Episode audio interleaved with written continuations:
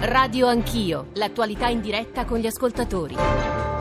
Sono le 9.13, Radio 1, Radio Anch'io, Giorgio Zanchini al microfono. Vorrei introdurre l'argomento di cui ci occuperemo in questa ora assieme, che immagino eh, provocherà anche l'interesse, le domande, le riflessioni di molti ascoltatori perché riguarda malattie che sono purtroppo molto diffuse nel nostro paese. Se non sbaglio, un milione di persone eh, in Italia eh, sono eh, vittime dell'Alzheimer. Lo dico perché, e cito Patrizia Spadin che è già collegata con noi e quindi potrà aiutarci anche a riprendere un'espressione che ho trovato citata in un pezzo di Rosanna Magnano, se ci abbandonano anche le case farmaceutiche siamo alla canna del gas. La notizia però non mi sorprende perché già da tempo Pfizer ha ridotto il suo impegno sulle demenze. Mi riferisco ovviamente alla decisione di Pfizer e anche di eh, precedenti grandi multinazionali del farmaco di disinvestire eh, da filoni importanti di ricerca su Alzheimer e Parkinson perché non hanno portato i frutti sperati, soprattutto nei tempi sperati.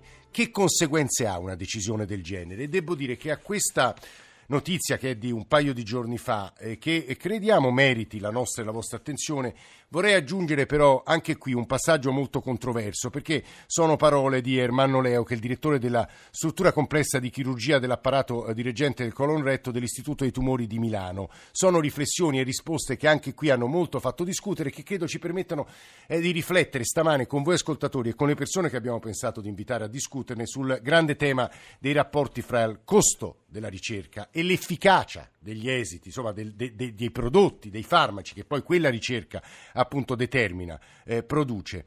Io parlo del settore di mia competenza, ha risposto Leo, cioè quello oncologico. Diciamo che le cose non funzionano affatto. Questa è un'affermazione pesante. Che cosa intende? Intendo dire che continuano a uscire ricerche che annunciano clamorose scoperte contro il cancro, ma i morti di tumore sono ancora più di 180.000 l'anno. Qualcosa non va, giusto? Però sono stati fatti parecchi passi avanti, è la domanda. E lui risponde: conosciamo solo il 15% di quel che c'è da sapere sul cancro. È ovvio che su una materia così sconosciuta sia facile trovare un piccolo tassello dell'immenso puzzle da completare, però io mi aspetterei una cura. Pensi che quando 40 anni fa ho deciso di fare l'oncologo, mio padre mi disse che sarei rimasto disoccupato perché la soluzione sembrava vicina. Dopo anni e anni di ricerche non conosciamo ancora i meccanismi del tumore, pubblicando ricerche su risultati che poi non si traducono in cure, illudiamo la gente e basta. Temo che la ricerca sia più finalizzata alla ricerca del denaro che alla ricerca della cura, anzi più dura la ricerca di un determinato centro più soldi eh, arrivano. E poi ci sono una serie di considerazioni sul rapporto fra case farmaceutiche e ricercatori che magari entreranno nella discussione di stamane. 335 699 2949 per sms, whatsapp e whatsapp audio. Abbiamo bisogno stamane di grande rigore, grandi serietà, perché sono temi che toccano eh, la salute di tutti noi, dei nostri cari, e quindi dobbiamo essere i più precisi possibile. Mario Melazzini, buongiorno, benvenuto. Buongiorno a lei. Direttore buongiorno generale dell'Agenzia Italiana del Farmaco, eh, Paolo Rossini, professore, benvenuto, buongiorno. Buongiorno a lei e buongiorno a Mario Melazzini. Direttore dell'Istituto di Neurologia del Policlinico eh, Gemelli di Roma. Eh, Patrizia Spadini, buongiorno, benvenuto. Buongiorno. Presidente dell'Associazione Italiana Malati di Alzheimer. Io, Spadini, partirei proprio da lei. Ho citato un suo passaggio. Quella notizia sul ritiro di filoni di ricerca così importanti ha suscitato in voi, immagino, e preoccupazione anzitutto. Spadin. Sì, preoccupazione e tristezza perché, perché, il problema delle demenze è un problema molto grande. Eh, da tempo avevamo visto uh, alcuni fallimenti eh, di alcuni filoni di ricerca e oggi questa, questa notizia del ritiro e dell'abbandono del tema da parte di Pfizer è ovvio che ci preoccupa. Eh, tutto quello che noi possiamo mettere in campo è eh, qualcosa che riguarda la, la, l'assistenza dei pazienti, la tutela dei pazienti e delle famiglie. In realtà quello che ci serve è una soluzione del problema e quindi la terapia, la cura eh, della malattia per condurre i pazienti a guarigione. Se la ricerca non avanza, noi restiamo al palo e quindi abbiamo soltanto da lavorare sul welfare, sui sistemi organizzativi. Eh, è una cosa che in tempo di spending review, di crisi economica... Scusi Spadin, lei ha citato... le, le, è una cosa difficile. Eh, le demenze, quante persone in Italia interessano? Eh, sono circa un milione e due, un milione e tre le persone con demenza, con tutti i tipi di demenza. Eh, in particolare poi con l'Alzheimer, però se Pfizer ha abbandonato Eh. eh, la ricerca sull'Alzheimer ha abbandonato anche quella su tutti i tipi di demenza. E meglio di me potrà darvi diranno. l'illustrazione sia il professor Rossini che il dottor Melazzini, ovviamente. Eh, l'unica cosa che ci consola è che le istituzioni in questo momento si sono fatte carico di una parte della ricerca e spero proprio che eh, i suoi ospiti diano delle spiegazioni Guardi. Patrizia Spadini, ci proviamo questo. subito. Eh, ovviamente gli ascoltatori su un tema come questo cominciano a scrivere molto. Eh, vorrei farvi ascoltare subito un WhatsApp e poi vado dal professor Rozzini e da Mario Melazzini. Ecco un WhatsApp audio. Buongiorno, Aldo Barbieri di Genova. La, la ricerca, come dice il nome stesso, eh, serve a ricercare nuove soluzioni per i problemi umani. È evidente che la ricerca deve esserci sempre su ogni argomento, non può essere legata solo al raggiungimento di risultati. Quante volte in passato certe ricerche hanno consentito di scoprire soluzioni valide, spesso ricercando altre cose? Ecco perché la ricerca va costantemente finanziata, anche a costo di finanziare delle ricerche che poi non hanno nessuno sbocco, perché ogni argomento può essere utile per la soluzione dei problemi dell'umanità. Grazie e buongiorno. Professor Rossini, direttore dell'Istituto di Neurologia del Gemelli, che sta succedendo? Ma, Guardi, io sono un, un inguaribile ottimista. Vorrei innanzitutto cercare di capire le motivazioni che hanno portato uh, Pfizer e un altro paio di grandi multinazionali ad una decisione del genere. E secondo me ci sono molte motivazioni di carattere finanziario e di strategia aziendale Ah. che poco hanno a che vedere con la missione della ricerca e col fatto che la ricerca sull'Alzheimer stia andando avanti più o meno bene. È chiaro, immagino che se un, la D di una grande azienda si accorge che eh, le scelte che loro hanno fatto sulla base anche di tutte le innovazioni scientifiche sono state probabilmente meno vincenti di altri competitor, che le molecole Eh. sviluppate da altri probabilmente arriveranno a termine con qualche risultato positivo prima delle loro o meglio delle loro, significa per loro arrivare su, è brutto chiamarlo mercato, Certo. ma purtroppo così è, su un mercato più o meno prosciugato e, e, Cioè lei ci sta dicendo che potrebbe essere una questione aziendale? Secondo me Eh. il grosso è dovuto ad una scelta di tipo aziendale, il che potrebbe in una certa ottica essere nemmeno una, una notizia tanto brutta. Eh, per- eh, e quindi altre multinazionali e aggiungeva Patrizia Spadin il pubblico continuano a investire in quei filoni che sono che- poi anche lei può raccontarci qualcosa della sua ricerca no professor Rossini Eh. con tanto piacere, certo. Eh, no, perché questo è il punto. Ora eh, ci diceva, ci dava dei numeri Patrizia Spadin, la Presidente dell'Associazione Italiana Malati di Alzheimer, altissime sugli italiani che sono purtroppo preda delle, delle forme più diverse di demenza. È un filone, dicevo, che ha dato poco dal punto di vista dei farmaci, professor Rossini. Allora, la, mal- la malattia è, tan- è tanto diffusa. Eh, Patrizia, che saluto, parlava di 1.200.000 attualmente colpiti da demenza, di cui la metà circa da for- dalla forma più conosciuta che è quella di Alzheimer. Ma ce ne sono altri eh, più di 700.000 che sono in una fase prodromica, cioè che preannuncia la demenza, quindi è una vera e propria gravissima emergenza sanitaria e non soltanto sanitaria. Di fronte a questo il, il pubblico ha il dovere di mettere in, in gioco eh, eh, risorse e di migliori ricercatori di cui dispone e dargli il mandato di trovare soluzioni.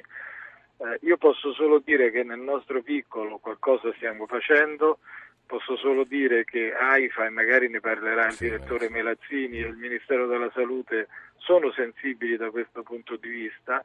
Eh, posso aggiungere che la malattia è complicata, che probabilmente come molte malattie di questo tipo, cioè degenerative, ha una fase prima dell'inizio dei sintomi molto lunga in cui la malattia lavora nel buio, produce danni, il cervello reagisce, si riorganizza e resiste, ma dopo un certo numero di anni non ce la fa più e cominciano i sintomi. Intervenire con farmaci nella fase dei sintomi, quando Sì. già da anni quel cervello è danneggiato, probabilmente, anzi direi più che probabilmente non porta a nessun risultato e questo è forse la base dei numerosissimi fallimenti di tutti i trial clinici fatti fino ad oggi. Ora ci si sta spostando verso una diagnosi precocissima, addirittura presintomatica, perché è in quella fase probabilmente che anche farmaci che hanno fallito nella malattia vera e propria forse possono tornare utili.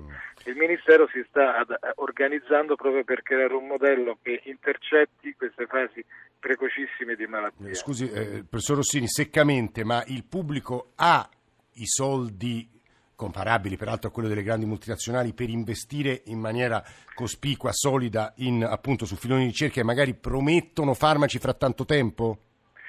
Guardi, io direi una cosa, questo è un problema globale, è un problema di tutto il mondo e vorrei vedere una volta tanto le authorities internazionali che cominciano a mettere in piedi le risorse che ce ne sono, ce ne sono molte, per risolvere un problema di tutti, perché qui se si trova qualcosa di utile in Germania, in Australia o in certo. Italia o negli Stati Uniti, poi torna comodo e torna utile per tutti. Per cui, siccome fino ad oggi separatamente nessuno è arrivato a, all'obiettivo, bisogna cominciare a mettere in piedi una strategia condivisa a livello internazionale, come si è fatti in altre situazioni, come si fece all'epoca per l'AIDS quando ci fu quella gravissima emergenza, per cercare di trovare soluzioni intermedie che piano piano ci portino verso l'obiettivo. Io non credo che arriverà a breve il farmaco per l'Alzheimer, ma tanti piccoli passi di farmaci efficaci che rallentino, questo è possibile per arrivare al fatto che perlomeno si riesca a mantenere per 2, 5, 8, 10 anni in più l'autonomia piena del paziente, eh, che sarebbe già, un grandissimo risultato. Eh. Paolo Rossini, eh, direttore dell'Istituto di Neurologia del Policlinico Gemelli, che sta parlando. Sto per andare dal direttore generale dell'Agenzia Italiana del Farmaco, Mario Melazzini. Volevo però, vista anche la grande qualità e competenza dei messaggi che stiamo ricevendo, dare la parola a due ascoltatori. Vincenzo, che ci scrive da Londra e che lavora, credo, nel settore della ricerca, e poi Roberta, che ci ha scritto da eh, Cassino e lavora anche lei nel settore farmaceutico farmaceutico. Vincenzo, buongiorno. Eh, buongiorno, eh, vi ringrazio per l'opportunità di, di intervenire, sì, saluto i vostri ospiti anche. Io sono un ricercatore che lav- ha lavorato per grosse multinazionali conducendo, portando avanti eh, ricerca nel settore dell'Alzheimer. La prima cosa che mi sorprende è che il perché su tutta questa grande notizia in relazione a Pfizer, moltissime multinazionali sono uscite dal eh. settore delle neuroscienze eh. da anni ormai eh, e quindi non riesco a capire perché la notizia di Pfizer faccia così tanto, così tanto rumore o crei così Perché è soltanto problemi. l'ultima di una serie, ci dice Vincenzo, in sostanza. È l'ultima di una serie, assolutamente sì. Mm. E il motivo legato spesso a queste eh, scelte sono motivi eh, legati al fatto che non c'è traduzione dei modelli animali sull'uomo. Ah, e ah, quindi ah. ovviamente le aziende prendono decisioni, fanno decisioni strategiche. cioè funziona sugli animali, non funziona sull'uomo, Vincenzo, se capisco? Esatto, esatto, esattamente. Sì. Esattamente questo, e quindi le aziende prendono decisioni strategiche sulla base di come gli investimenti in, quella, in quel settore si E parliamo di investimenti enormi, visto che lei li conosce direttamente. No, no, gli investimenti sono grandissimi, non dimentichiamoci che per la ricerca di un farmaco è necessario investire per 15 anni. I farmaci che noi prendiamo oggi sono stati concettualizzati 15 anni fa, eh, eh, eh. quindi è una scelta molto importante che l'azienda deve fare sulla base di quelle che sono le sue risorse, mm. ovviamente. Vincenzo, Tenevo a sottolineare questo. No, ha fatto benissimo discorso. a dircelo. Roberta, buongiorno anche a lei da Cassino. Buongiorno, buongiorno. Eh. Quello che volevo dire io, io non solo lavoro per un'azienda farmaceutica, ho anche un cancro, un tumore, oddio, adesso dovrei uscire dalla diagnosi riservata fra due anni. Mm. E, e sono stata curata per il cancro al seno dove c'è innanzitutto con le nuove chemioterapie, diciamo vecchie ormai, eh, comunque perché c'è sempre il ricambio, eh, il 90% di guarigione nel cancro al seno, ma il futuro sono i farmaci biologici e gli anticorpi, per esempio con gli anticorpi monoclonali. Chi ha altri tipi di tumori più aggressivi o i tripli negativi, eccetera, sì. eccetera, possono essere curati oggi. Cioè, quindi lei sta dicendo che le parole... Eh, scu- eh, sì, Roberta... anche lo stesso dottor professor De Leo però l'ha detto, eh. ha detto che il futuro sono i farmaci comunque biologici e biotecnologici ed immunologici. forse non proprio il farmaco visto, la chemioterapia visto come farmaco, ma sono i farmaci biologici, le bio, nuove biotecnologie applicate per esempio a questi anticorpi anche monoclonali. Questo è il futuro e sì. la scienza e la, e la, ricerca deve andare avanti. Ma certo, questo figuriamoci e poi credo che a smentita delle parole del, del del dottor Leo ci siano veramente eh, mille filoni di ricerca, storie, insomma tutti tutte cose che noi proveremo a dire nel corso della trasmissione. Vi faccio ascoltare l'ultimo WhatsApp audio e poi andiamo da Melazzini e torniamo da Spadini. Ecco il WhatsApp audio. Buongiorno Paolo da Sant'Antimo. La decisione della Pfizer, forse anche legittima da parte di un'azienda che comunque produce degli introiti, eh, dimostra secondo me quanto la ricerca debba essere quanto più possibile sbilanciata verso i fondi pubblici eh, anziché eh, quelli privati. La ricerca chiaramente è una cosa complessa e non è detto che cercando una determinata cosa la si riesca a trovare eh, nei tempi eh, previsti e con le risorse previste. Se uno fa per esempio un um, filone di ricerca che poi alla fine non conclude niente, non è che ha fallito, semplicemente ha dimostrato che una determinata cosa non era quella cercata e quindi altri non faranno questo percorso ma si concentreranno su altri percorsi. Quindi è chiaro che questo se lo può permettere con le dovute, con, con le dovute proporzioni solo la ricerca pubblica, una ricerca privata probabilmente non se lo può permettere. Grazie. Sono le 9.29 a Mario Melazzini, direttore generale dell'AIFA. Consegnerei quello che ha ascoltato sinora e anche ovviamente riflessioni ulteriori sulla base delle notizie che ho dato all'inizio e la decisione di Pfizer e quelle frasi eh, di Ermanno Leo sulle quali torneremo. Eh, direttore, buongiorno. Di professore, di nuovo, buongiorno. Eh. buongiorno a voi. Ma ho ascoltato con attenzione. Eh, prima di tutto, cioè, basta parlare di Pfizer a fronte di un'azienda che sono poi strategie aziendali, sono delle mm, scelte mm. aziendali, loro fanno business, cioè diciamo eh, hanno un grande senso di responsabilità sociale, ma poi fanno business. Ci sono altrettante, le posso dire, ci sono almeno 80 aziende che stanno investendo e facendo ricerca in ambito di malattie neurodegenerative, eh. in particolare sulle demenze, in particolare sull'Alzheimer. Eh. eh, chiaramente la ricerca è un grosso investimento, è un gioco di squadra. Eh, dal punto di vista pubblico eh, c'è un investimento in particolare sulla ricerca di eh, base. Anche professore, ma... le rido subito la parola, scusi per l'interruzione, anche sì. perché malat- sono malattie comunque diffusissime che saranno sempre più diffuse. Ma, ma, assolutamente sì, ma eh, diciamo adesso bisogna continuare su due filoni, su due binari paralleli. Una è la ricerca fondamentalmente verso quello che diceva anche il professor Rossini. Noi ci speriamo, ci sono tantissime molecole in pipeline che nei prossimi 3-5 anni potrebbero essere arrivare a commercializzare che possono influenzare nel rallentare la patologia. Ci auguriamo, essendo un meccanismo talmente complesso quello della neurodegenerazione, situazione, chiaramente si deve fare tesoro anche dei cosiddetti fallimenti, diciamo. questa è la ricerca, questa è la certo. ricerca e patrimonializzare il tutto. D'altra parte però bisogna essere estremamente diciamo, realisti, quanto è stato detto, è stato scritto su quell'intervista, sì. mi dissocio totalmente, cioè, mm. cioè, mi dissocio totalmente, nel senso noi abbiamo a disposizione delle armi, le citava adesso questa dottoressa, delle armi biologiche che fino solo a qualche anno fa in, inimmaginabili dal punto di vista eh, però professor Merazzini anche qui posso muoverle un'obiezione ci sono sì. alcune cure soprattutto sugli anti-angiogenetici che costano sì. 50-60 mila euro l'anno per sei mesi di vita in più immagino che la questione costi-benefici vada posta per tutti anche per il eh, pubblico Assolutamente sì, però eh, mi permetto anche in questo caso di dissociare, bisogna sapere leggere i dati e andare a ah. interpretare.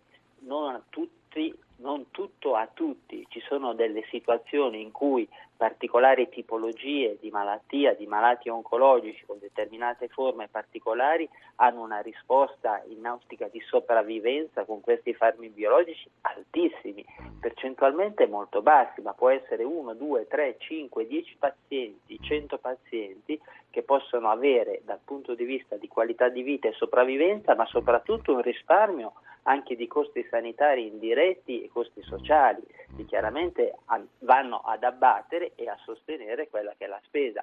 Ecco, il nostro sistema, che è un sistema sanitario stupendo, meraviglioso, solidaristico, universalistico, ma ci pone come ad esempio nel caso di agenzia regolatoria, a fare delle scelte molto ben precise garantendo a tutti la terapia più appropriata. Ma ritornando nell'Alzheimer, quello che diceva la dottoressa Spadini, ma anche il professor Rossini, ecco questi due binari, da una parte la ricerca che va nella quotidianità, ma nello stesso tempo per identificare ciò che è fondamentale, cioè avere a disposizione degli indicatori, dei biomarcatori che chiaramente i nostri neuroscienziati stanno identificando per poter agire e trovarsi preparati nel momento in cui noi avremo a disposizione il o più farmaci per poter agire e offrirli a questi pazienti. Eh, guardi cosa è successo ad esempio con le terapie per i pazienti con epatite C, che sì, improvvisamente è stato dal punto di vista una scoperta incredibile, uno sconvolgimento in senso positivo. Questi sono pazienti che fino a qualche 5-6 anni fa era inimmaginabile che guarissero. Questi sono pazienti che guariscono e quindi a fronte di tutto ciò che è stato detto, investimenti, costi altissimi, eccetera, ma guardi la ricaduta in un'ottica di risparmio, di costi sanitari indiretti, no, di costi sociali per il sistema. Eh, Mario Melazzini, direttore generale dell'Agenzia Italiana del Farmaco, grazie per sua, queste sue osservazioni. Ci fermiamo un minuto e poi eh, apriamo la quarta parte con il professor Rossini e Patrizia Spadin 335 699 2949 per i vostri sms, Whatsapp e Whatsapp audio e poi avremo anche altre voci tra le quali quella del Presidente di Farmindustria.